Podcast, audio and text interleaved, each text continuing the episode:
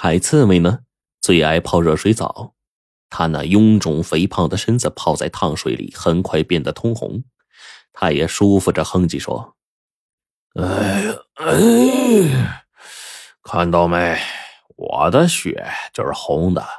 你敢洗这热水浴吗？啊，不敢，你就是奸细。哎，你的血是黑的，怕见人。”宋青山看了看坐在首席、一脸漠然的徐海，然后纵身跳进另一个木桶。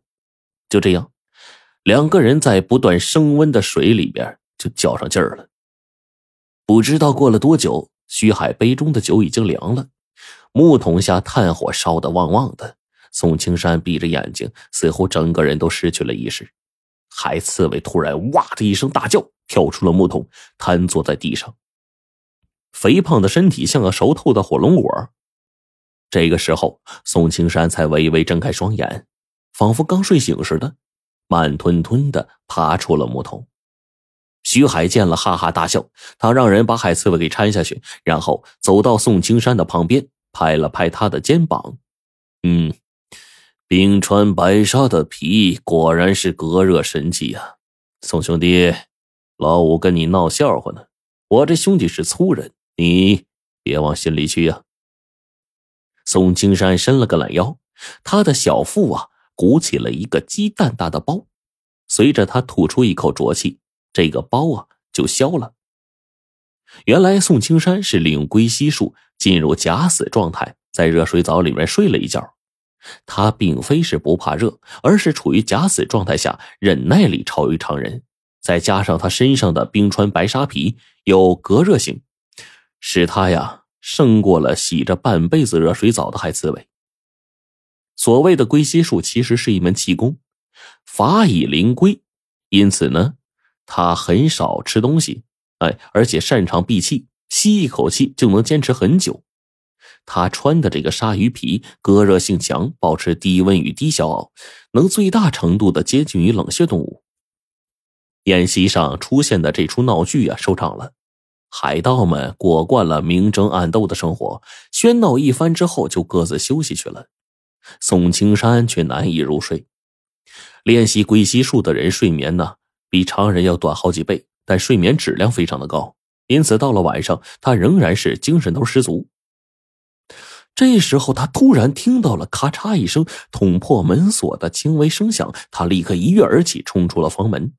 那声音是从徐海的主舱里面传来的。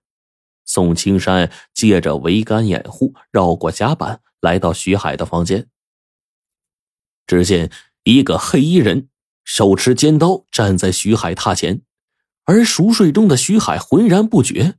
宋青山蹑手蹑脚的走了过去，那黑衣人突然转身挥刀劈来，宋青山呢急忙转身躲避，可是他后背还是被刀给劈中了。而就在这千钧一发之际，黑衣人的肩头被人从背后给擒住了。原来。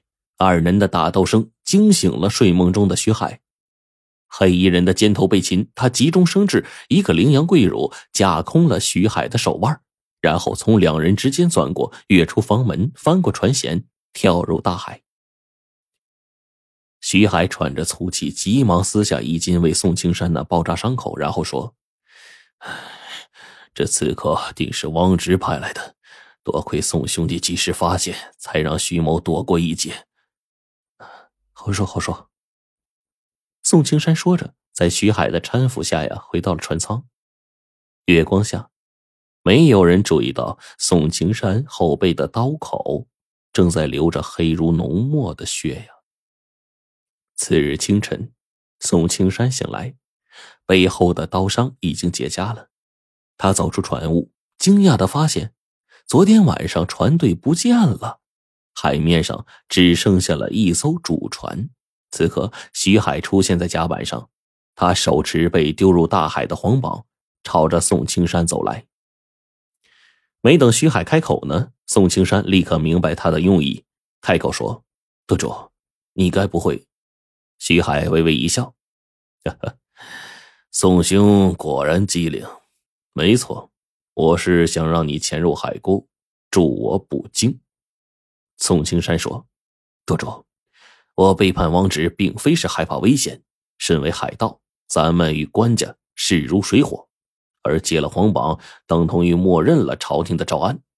徐多主，一个失去自由的海贼王，就算征服了巨鲸，也会被人耻笑，从此再没有属于你的海了。徐海眼中闪烁着寒光，说：“有一点你说错了，接皇榜的是王直，不是我。我只要不到京，悄悄的把精油献给朝廷，倒是受伤的是我，遭人诟骂的是他王直。这可是个千载难逢的好机会呀！哎，道不同，不相为谋。”宋青山叹了口气，转身要走。徐海并不阻拦，却说：“宋兄弟，背后的刀伤好了吗？你按一下小腹，再试着运一口气，看看有何感觉呀？”宋青山心中一凛，忙按了一下小腹，顿时觉得有股麻痛倒遍全身。徐海则是得意的阴笑道：“。”呵呵呵昨天晚上的刺客是我安排的，那刀口涂了毒，所以你伤口流出的血是黑色的。那可是西洋的一种奇毒，没有解药，唯有新鲜精血可以解毒。事已至此，宋青山没有退路了，只得答应下海捕鲸。这天一早，海面升起了大雾，黑色的深海下方有一条海沟，那里是座头鲸的巢穴。徐海命亲信呢，驾驶着几十艘重型的渔船分布在海面上。宋青山身穿鲨鱼皮，脚边放着锋利的鱼叉，独自乘坐一艘小船往深海驶去。徐海身在主船，把控全局。他命令几个海盗先行潜入海里探路，一会儿海盗们上来换气儿，并确定海面与海沟之间通畅，保证能够顺利的捕获鲸鱼。此时海面上风浪骤起，远处出现了船队的轮廓，层层叠叠，少说也得有几十艘。那正是另一个海盗头子汪直率领舰群出击了。徐海大惊失色，赶忙指挥船队跟对方火拼起来。一时间呢，弩炮密如飞蝗，你来我往，杀的是鲜血与浪花交织。黑色的海面被染红了，浓雾中弥漫着血腥气。双方拼杀了好一阵子呀，王直的船队终于撤了。这一仗双方打了个平手，但是损失呢，均是极为惨重的。徐海还受伤了。有人劝徐海撤回船坞，以免对方杀一个回马枪。可是徐海心系捕鲸大业，坚持不走。可是他这回头一看，却看不见宋青山的身影了。